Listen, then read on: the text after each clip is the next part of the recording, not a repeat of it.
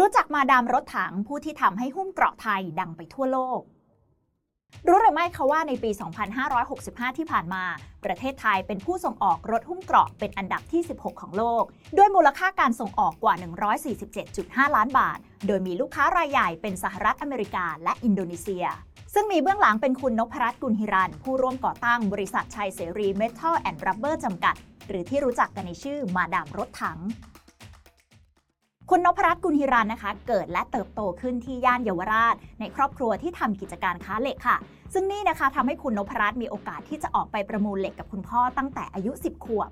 หลังจากเข้าสู่วัยเรียนคุณนพรัตน์ได้สนใจด้านภาษาค่ะทำให้ศึกษาต่อระดับชั้นมัธยมศึกษาตอนปลาย ที่โรงเรียนอัสสัมชัญคอนแวนต์เอกภาษาฝรั่งเศส ตามด้วยระดับอุดมศึกษาที่วิทยาลัยวิชาการศึกษา ซึ่งปัจจุบันก็คือมหาวิทยาลัยศรีนครินทรวิโรฒหลังจากเรียนจบนะคะ เธอก็ได้ทำงานเป็นครูสอนวิชาภูมิศาสตร์ ก่อนที่จะมาเจอจุดเปลี่ยนครั้งสำคัญในชีวิต คุณนพรัตน์นะคะ ได้แต่งงานกับคุณฮิรันกุลฮิรัน ซึ่งเป็นเจ้าของบริษัทซ่อมรถ และดัดแปลงเครื่องยนต์ ซึ่งทำให้เธอมีโอกาสได้ช่วยงานธุรกิจสามีแม้จะไม่มีประสบการณ์เกี่ยวกับธุรกิจเครื่องยนต์เลยนะคะ แต่คุณนพรัตน์เนี่ยก็มีไหวพริบที่สั่งสมมา จากการที่ติดตามคุณพ่อไปประมูลเหล็กตั้งแต่ยังเด็ก รวมถึงทักษะด้านภาษาที่น้อยคนจะมีในตอนนั้นนะคะทำให้คุณนพรัตน์เนี่ยสามารถเข้าถึงโอกาสธุรกิจได้เป็นอย่างดี ซึ่งช่วงนั้นเป็นช่วงที่สงครามเวียดนามได้ยุติลงทำให้มียุทโธปกรณ์ของสหรัฐอเมริกา ถูกทิ้งไว้ในประเทศเวียดนาม ลาวและกัมพูชาเป็นจำนวนมาก สามีของคุณนพรัตน์นะคะ จึงได้ซื้อยุทโธปกรณ์เหล่านั้นมาแยกชิ้นส่วนเป็นอะไร โดยเธอนะคะก็รับหน้าที่เป็นคนเจรจาเสาะหาแหล่งซื้อขายจากทหารอเมริกันที่อยู่ในไทย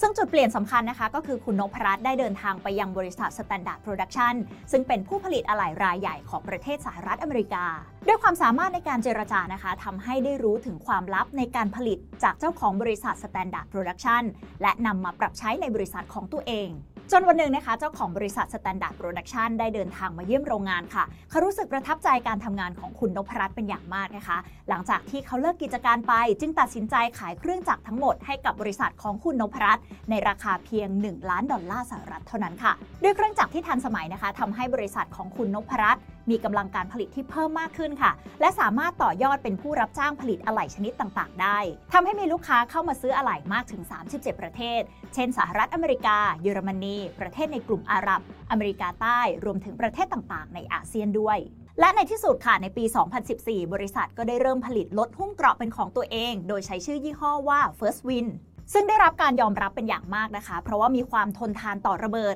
และที่สำคัญเลยคือสามารถวิ่งได้ไกลถึง 150 กิโลเมตร แม้จะยางแบนแล้วค่ะ ด้วยคุณสมบัติที่ดีขนาดนี้นะคะทำให้หลายประเทศติดต่อเข้ามาขอซื้อรถหุ้มเกราะ First Win เป็นจำนวนมาก ทั้งในและต่างประเทศค่ะ เช่น กองทัพไทยทั้ง 3 เหล่าทัพ หน่วยงานรัฐอย่าง DSI ปปส และกอรมน